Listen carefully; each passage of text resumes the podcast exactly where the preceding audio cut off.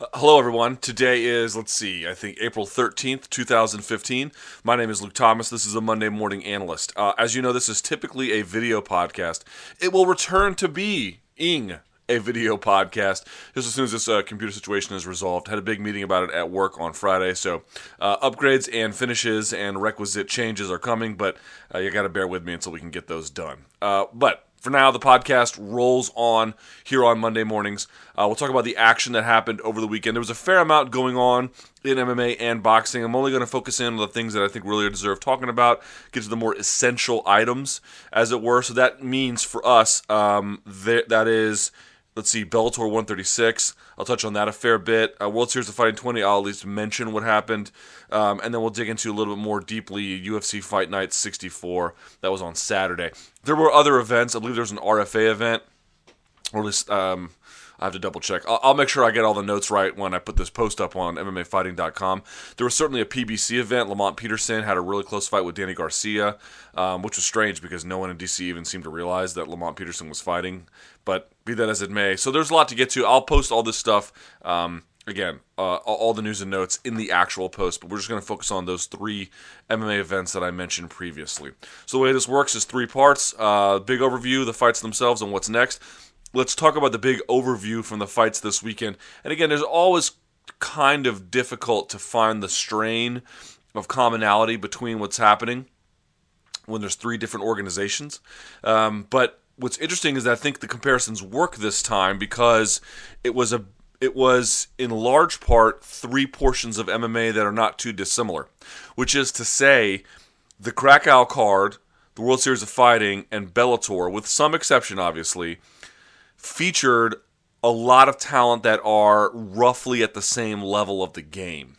Right? So when the UFC does their premier events like a Fox event or a pay-per-view, they're featuring the upper echelon of their talent. Now, it's my position that that should be the only echelon, but my opinion, of course, does not matter that much. So what happened is you had a lot of people on this Krakow card, and a lot of people on World Series of Fighting's main card, and a lot of people on uh, the Bellator card, all fighting at roughly that very, very high but sub elite level. And so there were some commonalities. The one thing that I noticed more readily than everything else was how much the cage was a factor. And here's what I mean the cage is a factor in many bouts. I've, I've spoken previously about how much better wrestling is when it's not on the cage anymore. You still see even very good fighters use the cage. The cage is now and will always be a component in fighting. It's changed over the years. Guys like Couture used the cage not so much to press you there and then figure things out once he got there. He liked to run people into it so they would bounce back and then he would use that to then lift them. And from the lift, of course, he would secure the takedown. That's changed a little bit. Guys like BJ Penn sort of patented how good takedown defense would be against the cage. But what that often wound up doing was once guys realized they couldn't take them down with their first or second or even third attempts, they would back out. What you're finding now is not that. What you're finding now is guys clinching and literally just pushing the other guy into the cage. And both guys trying to work from there. Now, in in fairness, sometimes they're able to get the takedown from there, the offensive pusher. In fairness, sometimes the other opponent is able to stuff the takedown or work their way out. Um, now, this I think Will Brooks versus Dave Jansen doesn't quite apply to this category of fighter that I'm saying, and you saw that because while they were separated a little bit um, by Big John McCarthy in their later rounds, there was a lot of attempts by both guys to turn the other one, or in Will Brooks' case, separate. It was mostly Dave Jansen, at least I won't say mostly, I mean, maybe a big portion of Dave, Dave Jansen was the one doing the pushing, but that, that fight's not the best example. There were just so many other fighters this week where you saw they just didn't have a lot of offense absent the cage. And frankly, even on the cage, not a lot of offense. It's a place where the movement of the other guy is reduced, so the chaos of mixed martial arts is reduced, the uncertainty is reduced, the variables are limited, but it really creates for a rather boring fight. And I think it's the sign of a fighter still very much in the developmental stage. So understand exactly what it is that I'm saying. I am not saying the cage in and of itself is evidence that if a fighter uses it, they don't belong on the elite level. No. But what I would say is when two fighters are content to clinch along it, and really not a lot is happening, they might score a few strikes in the middle, they might attempt a takedown, but it gets stuffed.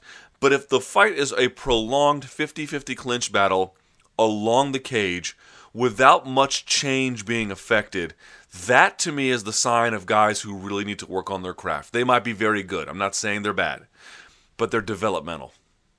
They're developmental in a way that is undeserving of the, of of being called elite, um, because they're using the cage to help shore up what the rest of their game hasn't figured out yet.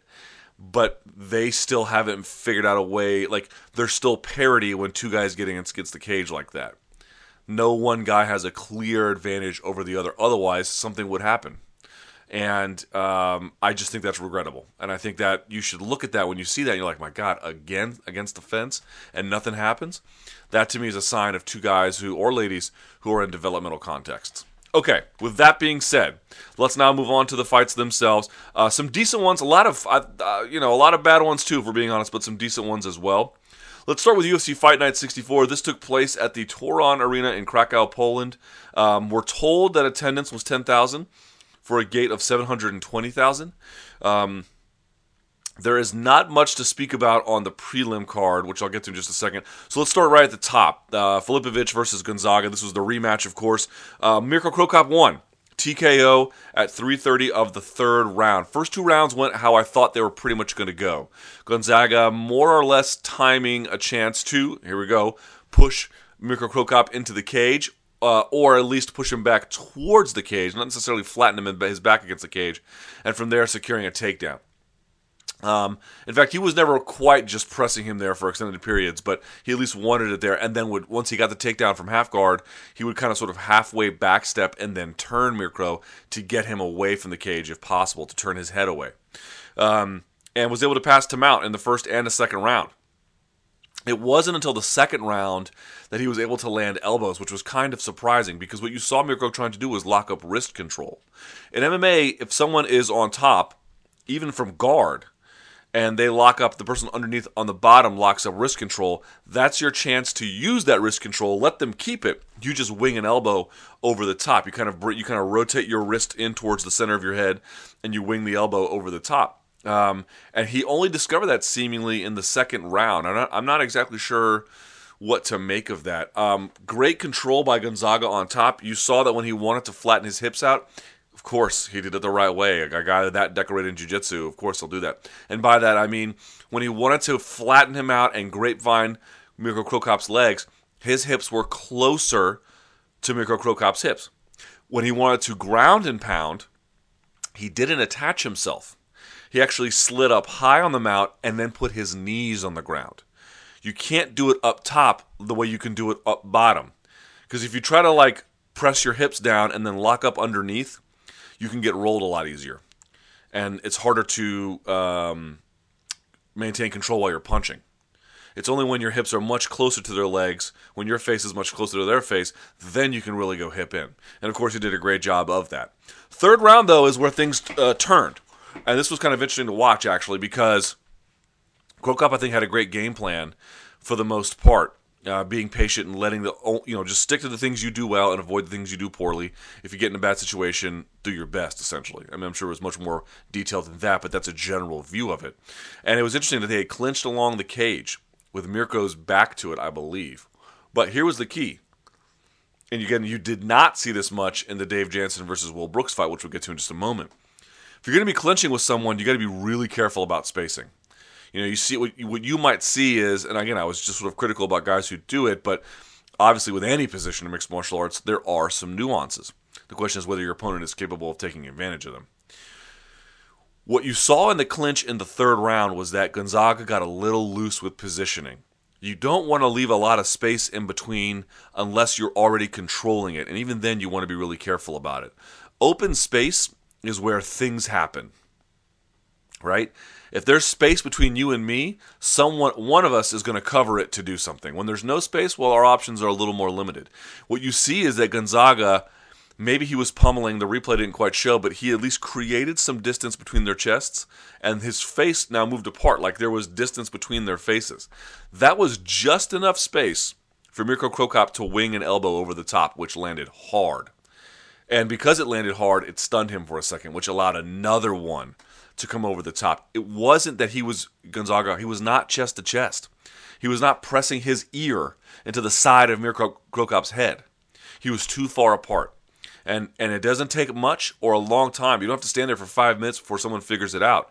If they see you floating in space, you're going to eat a shot. They're going to feed you an elbow. And that's exactly what happened. From there, Gonzaga tries to hang on as he's clearly on roller skates, eventually gets pushed off, hit with a couple of uppercuts, and then rolls to his back. Now, here was a critical error by Gonzaga, not because he lacks good jiu-jitsu, of course, but just because he was probably very hurt.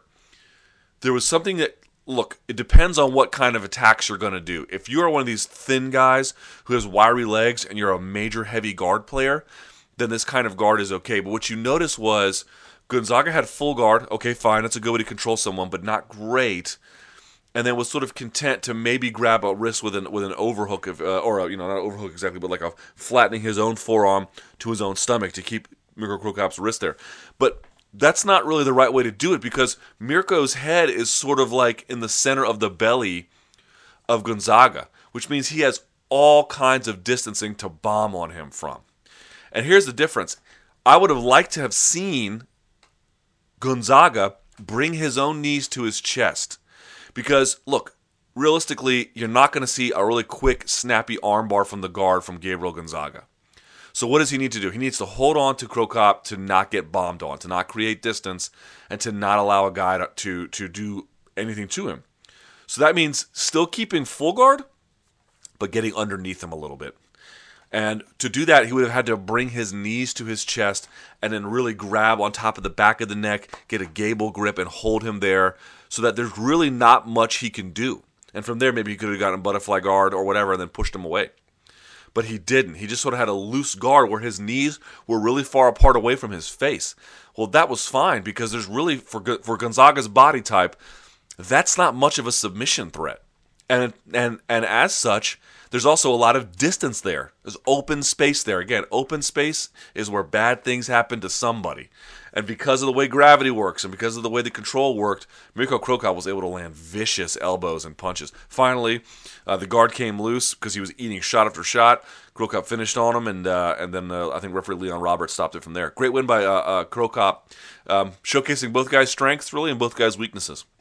Uh, I'm really not going to talk about the Jimmy Manuwa versus Jan Blachowicz fight. It was absolutely terrible. Um, same with Sheldon Westcott and Pavel uh. I, there's just nothing to say. I do want to focus in on Maryna Moroz and Joanne Calderwood. Uh, so, big upset. Uh, Maryna Moroz defeats Joanne Calderwood at uh, 130 of the very first round. That one really took me by surprise. I think it took a lot of people by surprise. Um, here's why. Moroz looked like she was a lot quicker. And I don't know, did anyone sort of feel like Calderwood was sort of walking through a fog?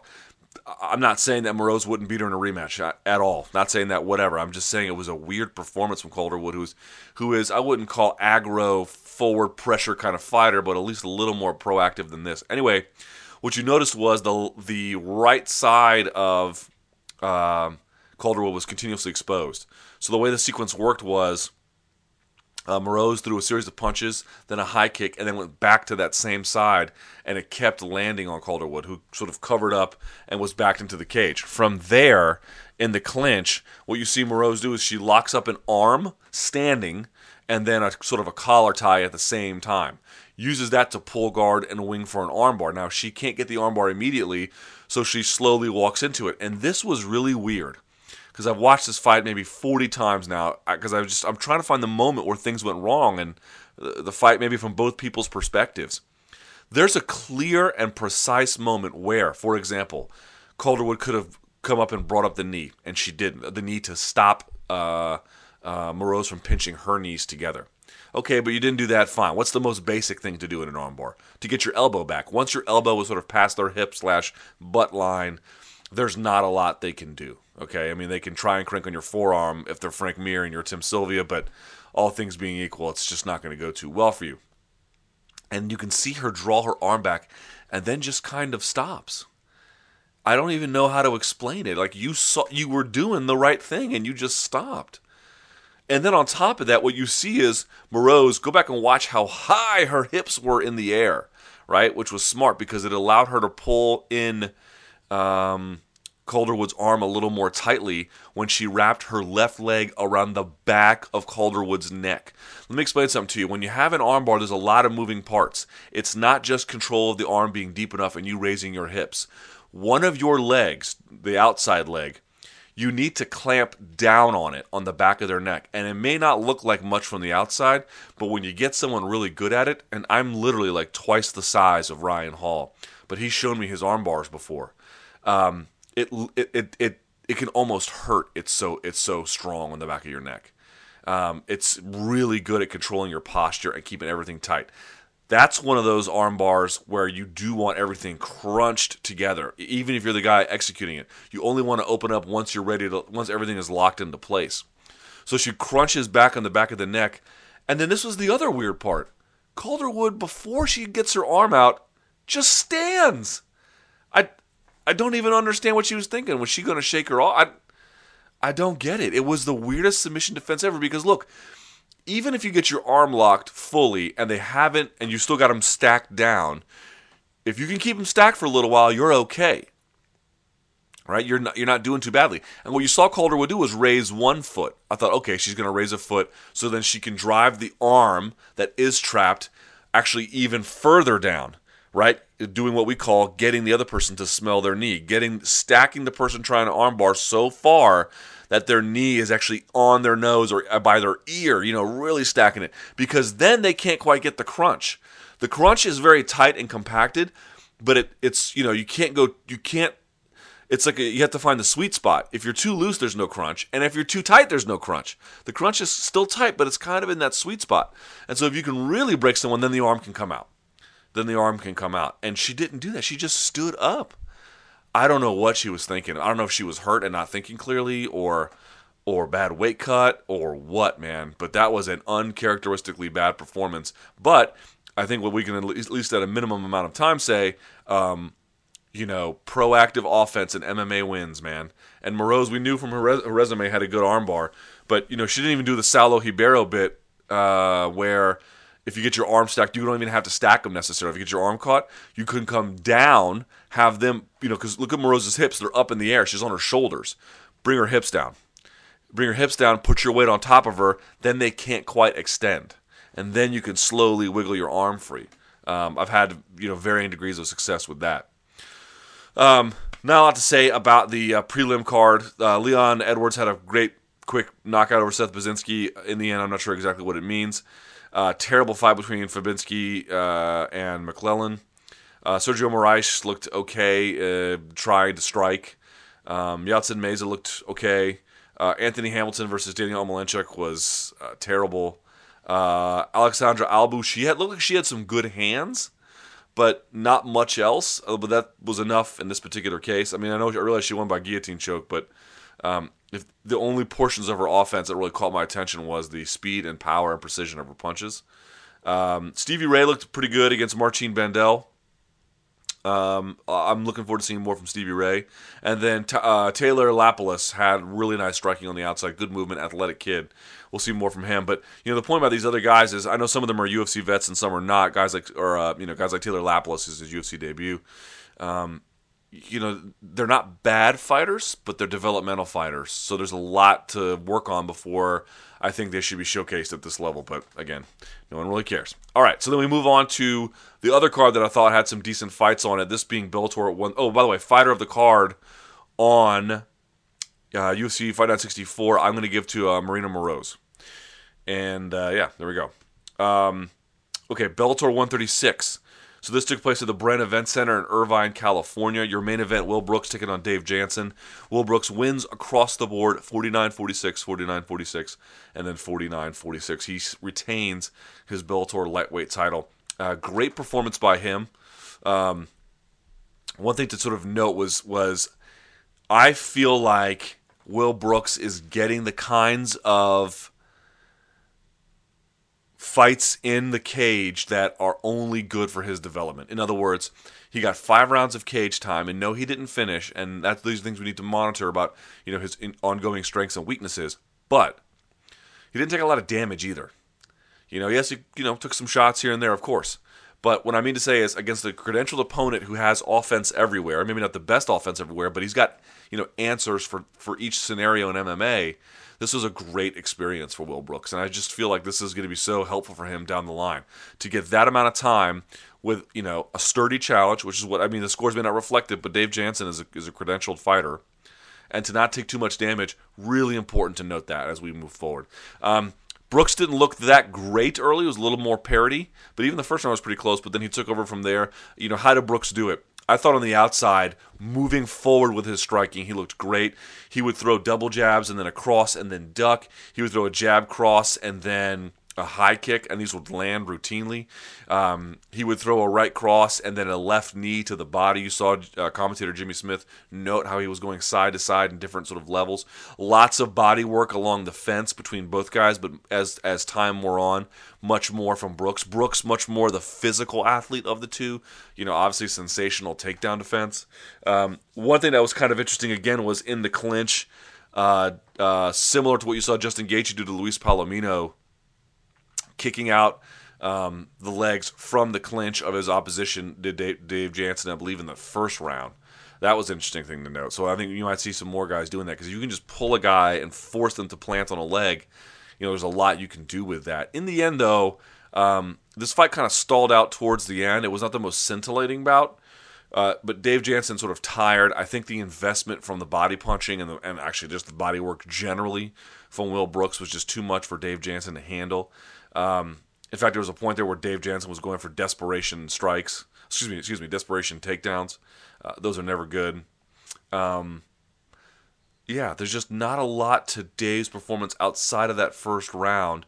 You know, he was throwing a lot of like, you know, jab cross, uh, high kick, and then turning and then spinning heel kick and trying to put everything together, a la Nate Marquardt, Wilson Gouveia type business. But um, it just didn't work for him this particular time you know he's 35 years old too, I suppose. So, um, so what I saw from Will Brooks was I liked I liked the, the the the cleanliness of the striking. I liked the precision of it. Not particularly lethal, but certainly accurate and problematic. Uh, just needs to take another step before he allows guys to clinch with him. I think a lot of these guys who are who have a you know a ground base and they slowly through their athleticism and their own hard work they build a striking defense they sometimes have a willingness to like, oh, I don't mind if you know he, this, you know, if I punch and then punch my way into the clinch. I would like to see him be like really resistant to the clinch, like like allergic to it, because his striking on the outside at his range, which by the way, his his spatial awareness in this fight was amazing in terms of his striking. But I just felt like he was a little too complacent with either him going to the clinch or letting Jansen find it. I would have liked to see him be allergic to it, get back on the outside, and and you know, let's see you turn the corner with that striking. Um, uh, Rafael Carvalho defeated Joe Schilling, split decision 29 28, 28 29, and then 30 27. Joe Schilling, this was the big thing that I noticed from Joe Schilling. I mean, obviously, look, he's a kickboxer, right? That's who he is, and he's working on his ground. He hit a hip bump sweep, which I thought was kind of awesome. Uh, but. Um, you know, he as you saw the commentator noted, he went for an ankle lock that wasn't there. Those Achilles locks, man, they're just pain locks, and they hurt under the right person. But a lot of people do them wrong. They just kind of lean back um, in the wrong way without having the. You, know, you, have to have the right kind of bite on your wrist. Your wrist has to be in a certain position, uh, which can be hard, I think, to get with those gloves. Um, to be perfectly honest. Um, so it's a hard one to get, even if you got it right and the leg position's all correct. So there was that. Uh, what I would like to see from from Schilling is, without getting too critical about things, obviously on the outside he's just going to wreck you. Um, it was on the inside that I thought he could have done a little more work. He seemed really reluctant to pummel for inside control.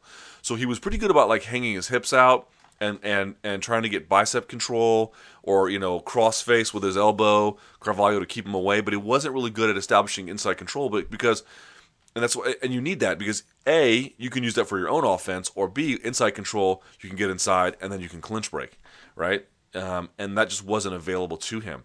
And on the ground, you know, he would go to his back. I would like to see him like there were times where Carvalho was really loose with his own positioning.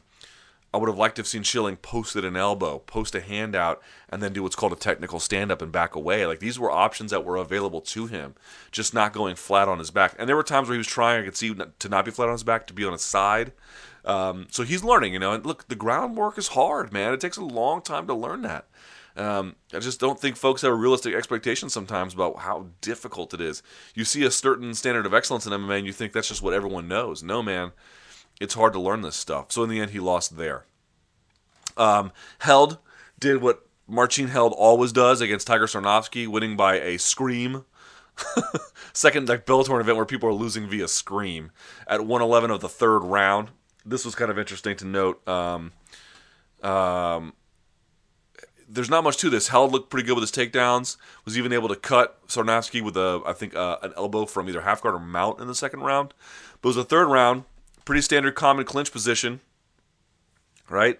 Um, and what Held did was you want Held like face to face with you. You don't want him to create any angle because once he creates an angle on you, well, that's when you got problematic. So what did he do? You see him circle his leg to the inside, right? So so uh, Sarnavskiy is like behind him, but almost perpendicular to him. So I think like the left shoulder, roughly, of Sarnavskiy is in the center of the chest uh, excuse me, the left shoulder of Held is in the center of the chest of Sarnavskiy. And what happened there is um, you just see, uh, you just see, uh, pardon me, I'm trying to click my thoughts here. You just see um, Held circle hit the inside of his leg back, right? And he and he uses that as a placeholder. So he, he circles his the top of his foot on the back of the calf on the right leg, the back of the calf of Sarnavskiy. He is only using that to hold that leg into place so Sarnavskiy can't yank it out.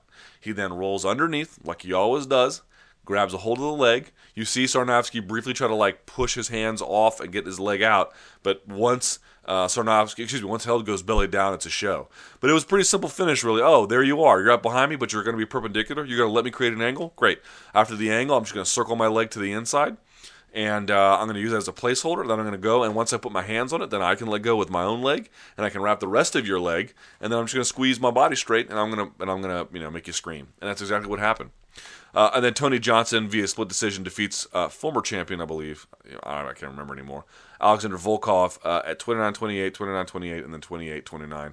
Not much to write home about there. Real quickly, uh, Kleber Luciano, who's like a famous jiu-jitsu practitioner, he was on the uh, prelim card. He won uh, let's see. Uh, uh, Fabricio Guerreiro lost, which is kind of surprising. Saad Awad won, and then Joey Beltran defeated Brian Rogers in what was a fairly significant slugfest. Uh, real quickly, let's just go over the results of World Series of Fighting 20. Main event falls through at the very last minute, of course, because what else would happen at World Series of Fighting 20? This took place at the Foxwoods Resort and Casino in Ledyard, Connecticut. Uh, David Branch defeated Jesse Miguel, Miguel, how do you say this guy's name?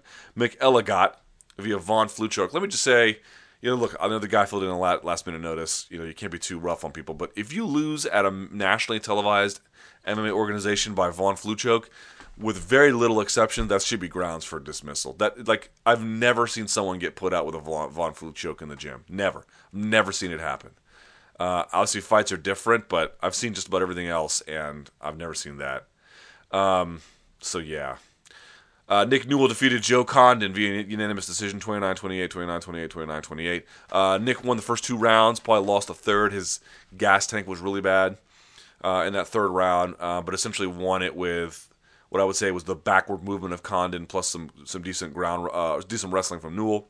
Uh, Emmanuel Wallo defeated Phoenix Jones, unanimous decision 29 28 across the board. Phoenix Jones, aka Ben Fodor, you know he has he looks like the athlete. He's got great movement on the outside, good jab. Terrible uh, for this level anyway. Wrestling defense um, lets guys get in on his hips. Now, Wallo was a bit underrated because he has a really athletic penetration step. You know the step you do where you change levels into a guy. But Wallo had no guard passing, none, hardly any.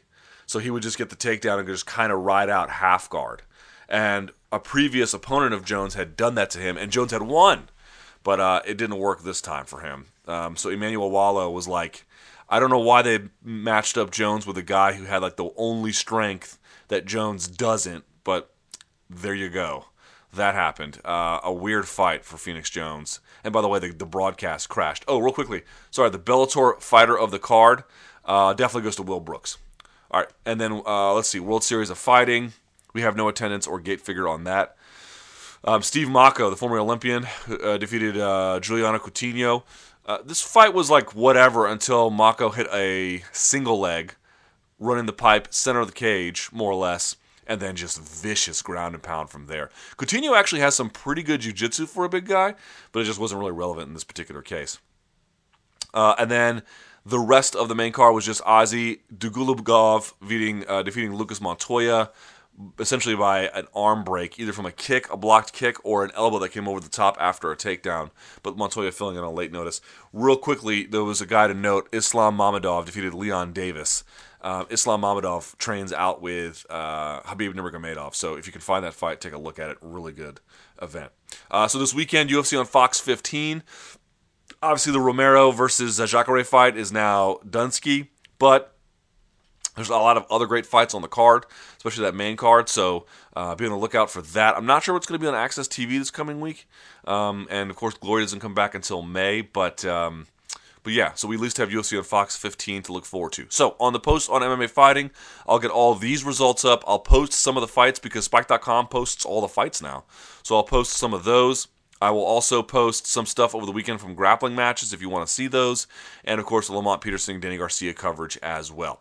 You can follow me on Facebook at uh, let's see, facebook.com slash Luke T Sports, at SBN Luke Thomas, and of course um, you can email me at luke.thomas at sbnation.com.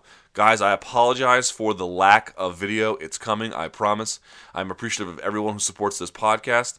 Um, Hopefully, we'll have that up and running by next week. No guarantees, but I think that's the timeline. Anyway, until next time, enjoy the fights.